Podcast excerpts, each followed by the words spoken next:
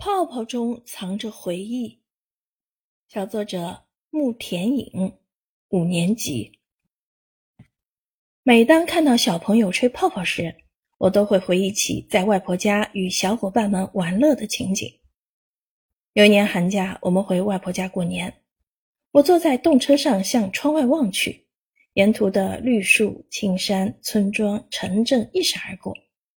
从南方到北方，气温越来越低。十来个小时后，终于到了外婆家。天气很冷，我呼出的气都变成白烟了。外婆家的窗户飘出一阵阵浓烟与香味，外婆正忙着给我们做饭，为长途奔波的我们接风洗尘。吃完饭，我立即找相识的小伙伴玩耍。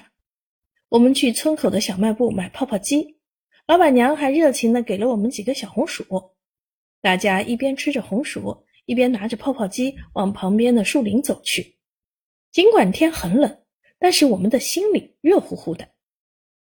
走进树林，大家举着泡泡机，轻轻吹口气，那泡泡便一个个钻出来，轻轻地飘在空中，纷纷扬扬。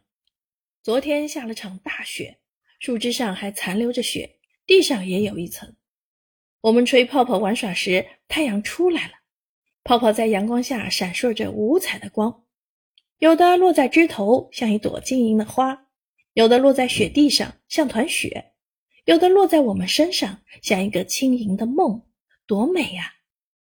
渐渐的，身边的泡泡越来越多，越来越密，仿佛要把我们淹没在梦幻的世界中，又像是要把我们轻轻托起来，一起在空中漫游。我们的笑声跟随泡泡一起浮动在树林中。气氛温暖的，像是春天已经来临。回忆起过往，是那么亲切，那么令人眷恋。因为疫情的原因，我已经很久没回外婆家了。